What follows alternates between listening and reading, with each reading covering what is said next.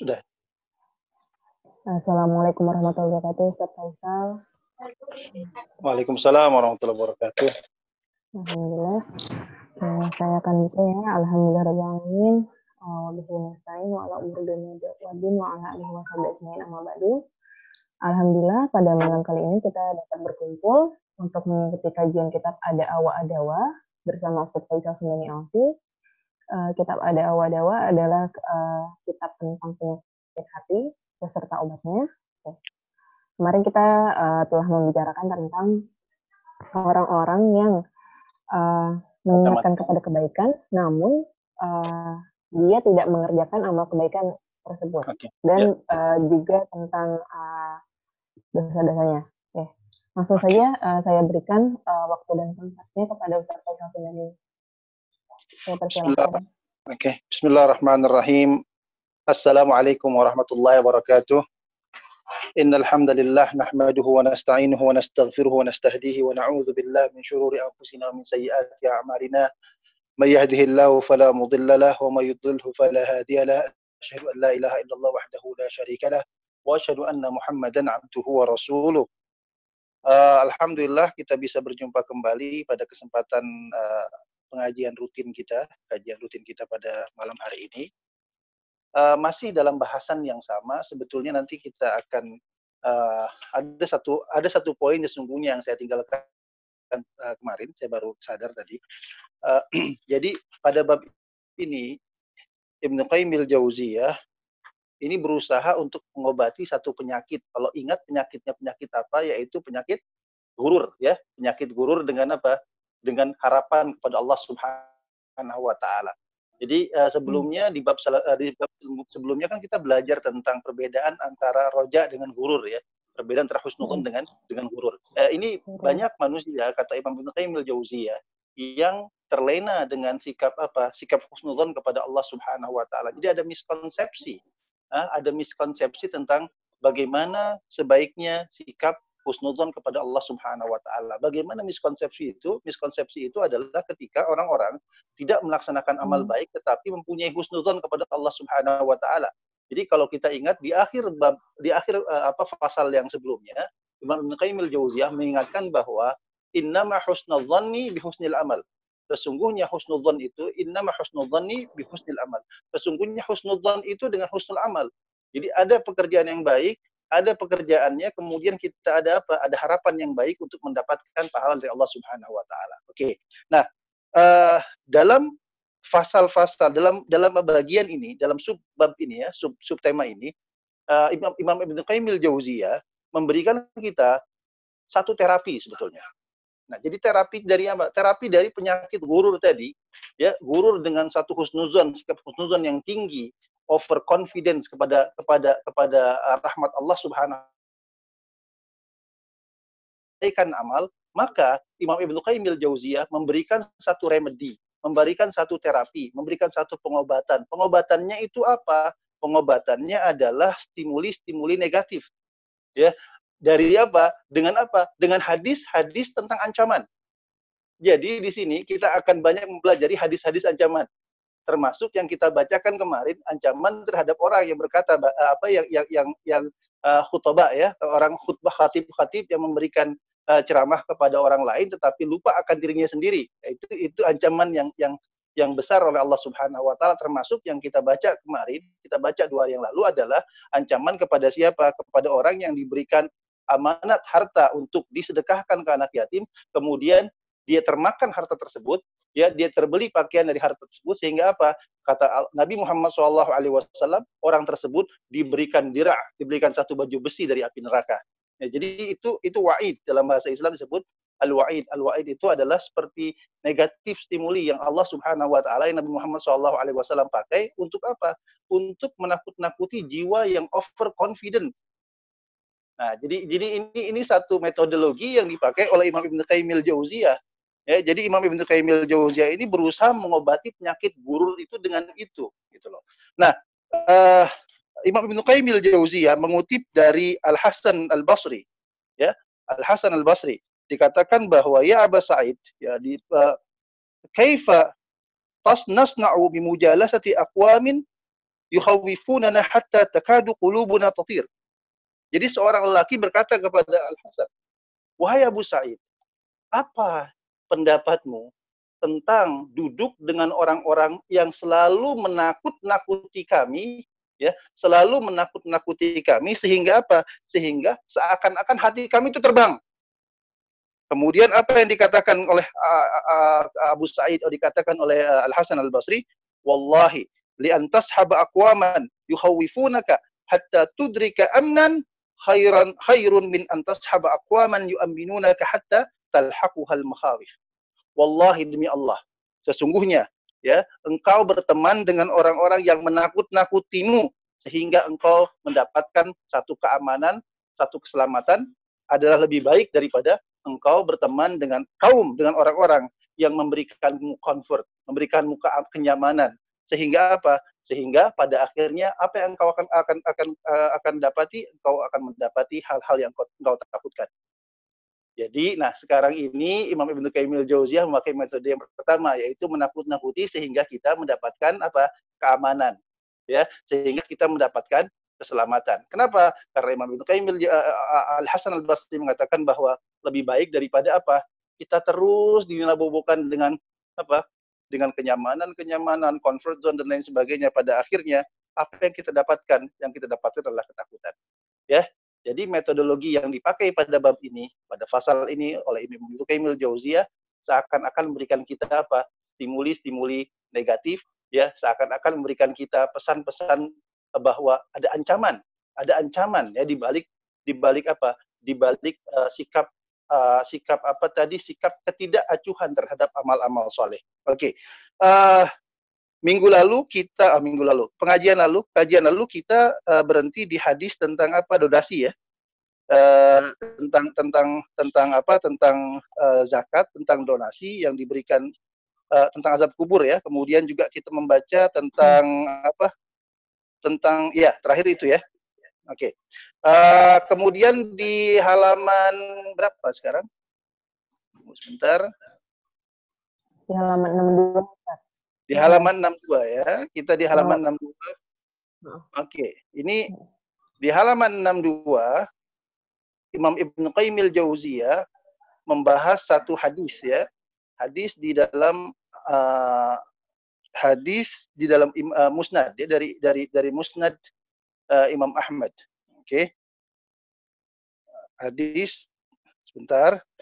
Uh, wa fi musnadihi ya dan dalam musnad Imam Ahmad ya wa fi musnadihi dan dalam musnad Imam Ahmad min hadisi Anas bin Malik dari hadis Anas bin Malik kala berkata Rasulullah sallallahu alaihi uh, Anas bin Malik qala Rasulullah sallallahu alaihi wasallam bersabda Rasulullah sallallahu alaihi wasallam marartu lailatan usriya. Nah, marartu lailata usriya bi ala qaumin. Ya tuqradu shifahuhum bi maqarid min nar. Kata Nabi Muhammad sallallahu alaihi wasallam pada malam Isra dan Mi'raj Isra Mi'raj itu malam di mana Rasulullah SAW alaihi wasallam uh, apa namanya uh, diberangkatkan oleh Allah Subhanahu wa taala dari Masjidil Haram ke Masjidil Aqsa kemudian ke Sidratil Muntaha ya. Apa yang terjadi? Aku melewati suatu kaum marartu ala qaumin ya. Tuqradu shifahuhum bi maqarid min nar. Kaum tersebut apa? Mereka menggunting bibir mereka ya bimaqaridha minnar dengan gunting dari api neraka. Gunting sendiri muka mereka ya dengan apa? Uh, lidah mereka uh, bibir mereka dengan dengan gunting dari api neraka. Aku bertanya, nah, fakultu, siapa yang berkata? Anas bin Malik. Fakultu, maka aku bertanya. Ya.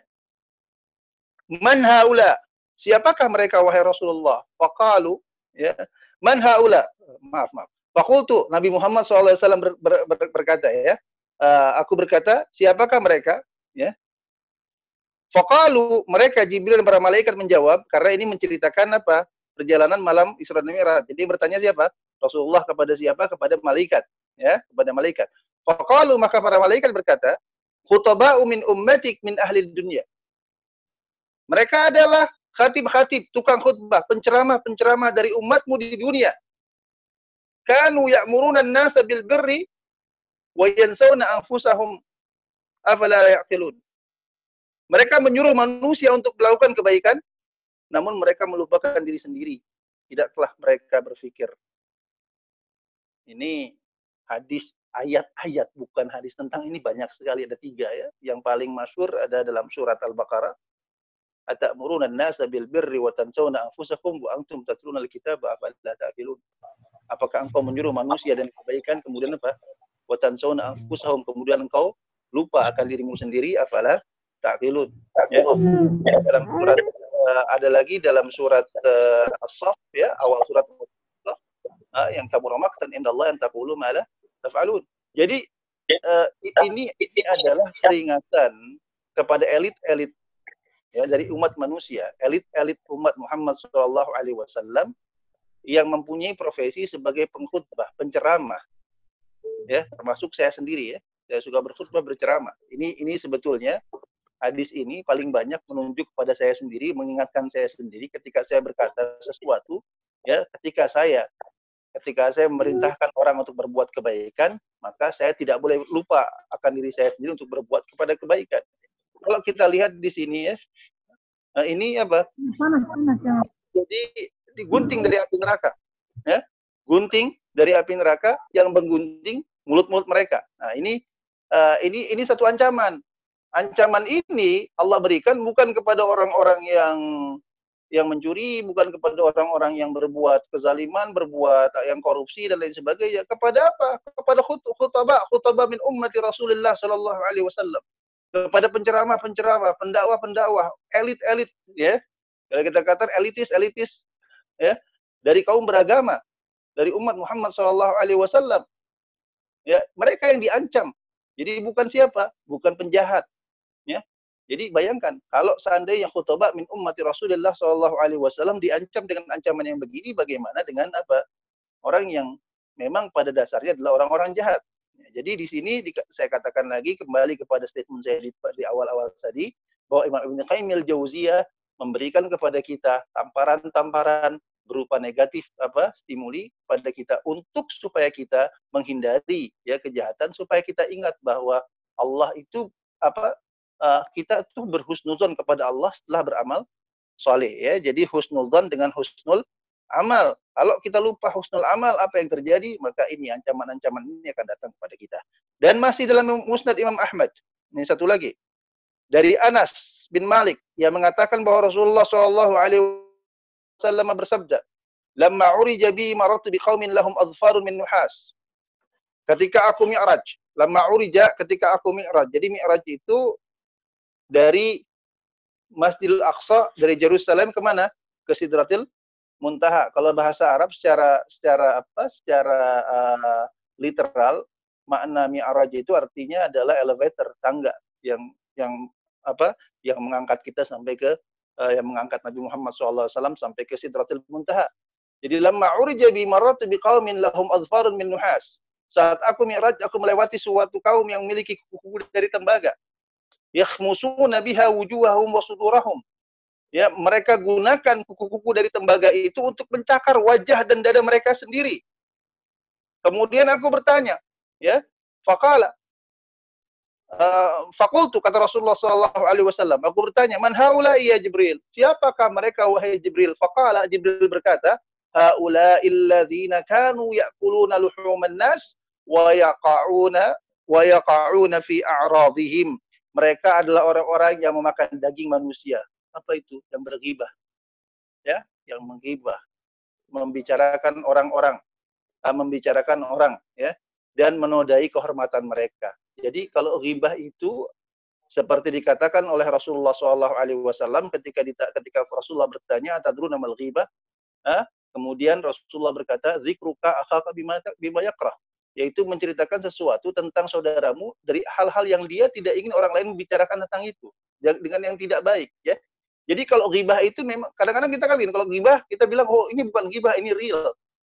Ini kenyataan. Memang ghibah itu kenyataan karena kalau itu tidak kenyataan maka bukan ghibah namanya tetapi namanya bukan fitnah ke kebohongan ya Nah, jadi kalau ghibah itu adalah kenyataan hal-hal yang real hal-hal yang nyata itu dikatakan ghibah. Nah, uh, dikatakan bahwa al, al, al jaza'u min jinsil amal. Jadi kalau kita lihat ya, hukuman itu hampir sama dengan perbuatan yang dia lakukan. Jadi seimbang dengan perbuatan yang dia lakukan. Perbuatan yang mereka lakukan adalah mereka memakan daging manusia. Memakan daging manusia itu seperti dalam surat Al-Hujurat ya, yang uh, dikatakan Iya, uh, apa uh, menceritakan Allah menceritakan tentang tentang tentang orang-orang yang berbuat ghibah ya seakan-akan mereka uh, memakan daging sendiri ya mayit saudara sendiri ya. Jadi jadi uh, karena mereka memakan daging sendiri, maka apa yang terjadi? Apa yang diberikan oleh Allah Subhanahu wa taala? Mereka diberikan azfarun min nuhas.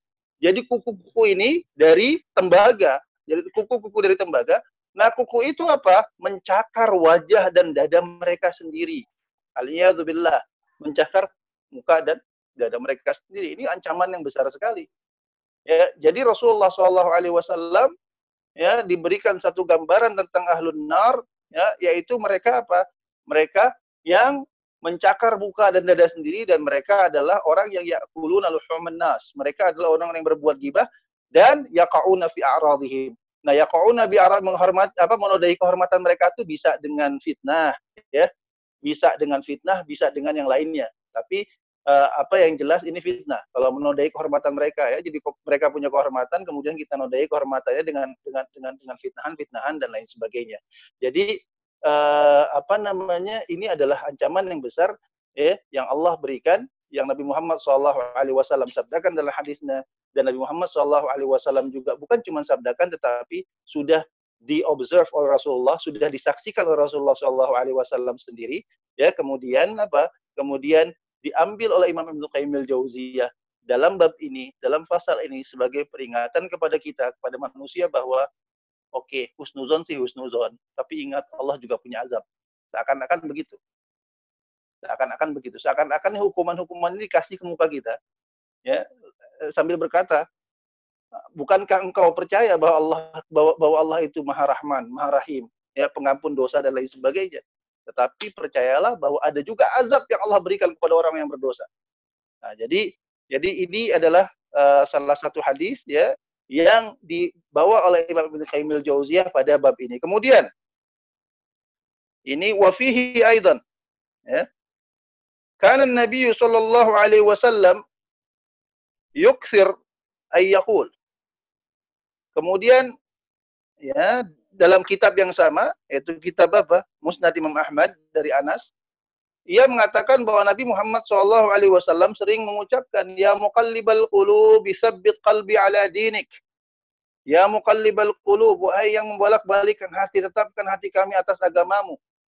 Fakulna, maka kami berkata, Ya Rasulullah, amanna bika wa bima ji'ta bihi, fahal takhafu alaina? Wahai Rasulullah, kami telah beriman kepadamu dan kepada apa yang kau bawa. Apakah engkau masih mengkhawatirkan kami? Qala na'am, Rasulullah menjawab, benar. Kenapa? Innal quluba baina asba'aini min asabi min asabi'illah yuqallibuha kaifa yasha. Sesungguhnya hati itu berada di antara dua jari-jari Allah, ya ia membolak-balikannya sesuai dengan kehendak Allah Subhanahu wa taala. Jadi tidak ada apa lagi harus kita katakan kecuali apa? Ya muqallibal qulubi tsabbit qalbi ala dini karena itu di luar kontrol kita, ya di luar kontrol kita sebagai manusia. Jadi kita hanya bisa beramal, beramal, beramal, beramal. Tetapi apa? Ada satu kehendak untuk beramal. Kadang-kadang hati kita futur, hati kita tuh uh, hati kita susah untuk bergerak, hati kita ya mager ya, malas gerak. Bukan malas gerak tuh kadang-kadang mager itu lahir batin gitu, bukan cuma malas gerak, tetapi malas untuk berzikir gitu. Jadi uh, malas untuk mengingat Allah, malas untuk mengingat ke, ke, ke, kebaikan ya. Seakan-akan kita tuh kadang-kadang ada dalam fase layamut walayahya, tidak mati tidak hidup gitu dalam dunia ini. Malas yang luar biasa, kemalasan yang luar biasa. Nah, di situlah sesungguhnya ya masa-masa rawan bagaimana Allah membolak-balikan hati ya uh, itulah apa al iman yazidu wa yanqus yazidu bi wa yanqus bil maksiyah jadi iman itu naik dan turun fluktuatif fluktuatif nah tetap dan dan dan bagusnya lagi kita tahu caranya ya Ya kan kalau kalau kalau saham itu kalau apa ekonomi fluktuatif itu kadang-kadang susah untuk ininya gitu loh untuk untuk untuk mengobatinya.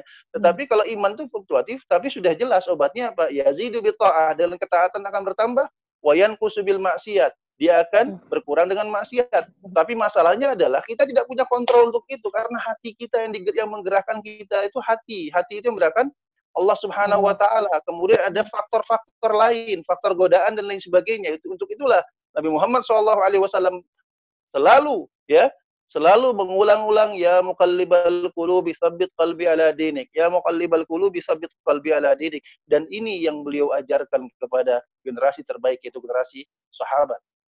Kalau generasi sahabat, generasi terbaik yang paling dekat dengan Rasulullah, dekat dengan Allah, ya, mereka diajarkan ya muqallibal qulubi sabit qalbi ala didik. Bagaimana dengan kita yang hidup puluhan abad dari Rasulullah Shallallahu Alaihi Wasallam, ya. Jadi, jadi uh, apa namanya uh, kita praktekkan dan di sini adalah peringatan dari Imam Ibnu Qayyim al-Jauziyah, ya, kembali lagi kepada babnya, kepada inti pembicaraan bahwa husnuzon itu dengan husnul amal, ya kalau kita modal husnuzon saja, kita nggak tahu sampai kapan kita itu ada dalam qaidil iman.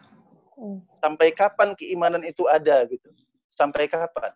Karena tidak ada jaminan bahwa kita akan meninggal dalam keimanan, tidak ada. Untuk itulah apa Imam Ibnu Qayyim jauziyah mengatakan bahwa sambil kita husnuzon dengan husnul amal, maka apa? Kita berdoa kepada Allah Subhanahu wa taala untuk menetapkan hati kita, hmm. ya, untuk menetapkan hati kita pada kebaikan. Ya, karena karena apa namanya uh, bukan hal yang mudah untuk menjaga hati. Menjaga hati itu hal yang yang sangat mudah untuk menjaga konsistensi kepada hati. Kadang-kadang kesetiaan kita kepada hal yang kecil saja itu itu mudah sekali hilang. Apalagi kesetiaan kepada Allah yang yang luar biasa. Ya, kesetiaan kepada ajaran-ajaran Allah itu banyak itu itu lebih susah untuk dipertahankan.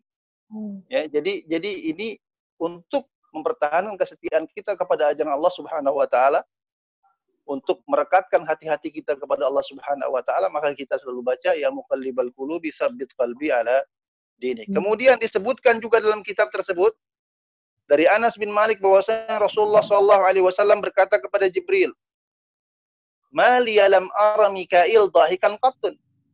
Qala ma dhahika mundu khuliqatin nar.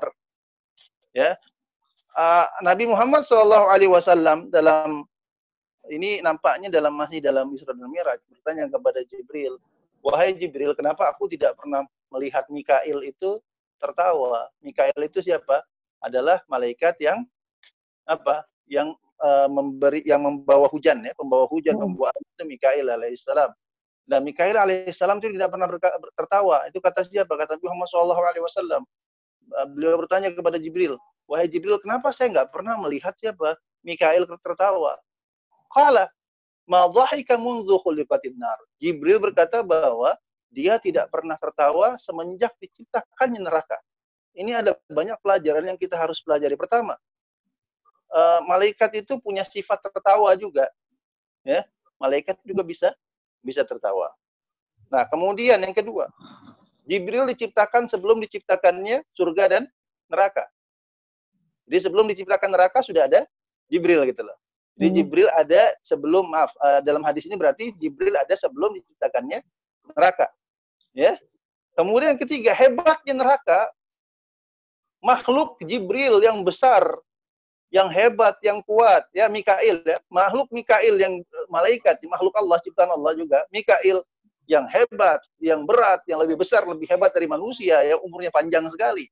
Ya, yang diberikan tugas sangat berat oleh Allah Subhanahu wa taala ya yang kerjaan mereka difitrahkan oleh Allah Subhanahu wa taala untuk apa? Untuk terus bersujud kepada Allah Subhanahu wa taala, bertasbih kepada Allah Subhanahu wa taala. Jibril itu uh, malaikat pada umumnya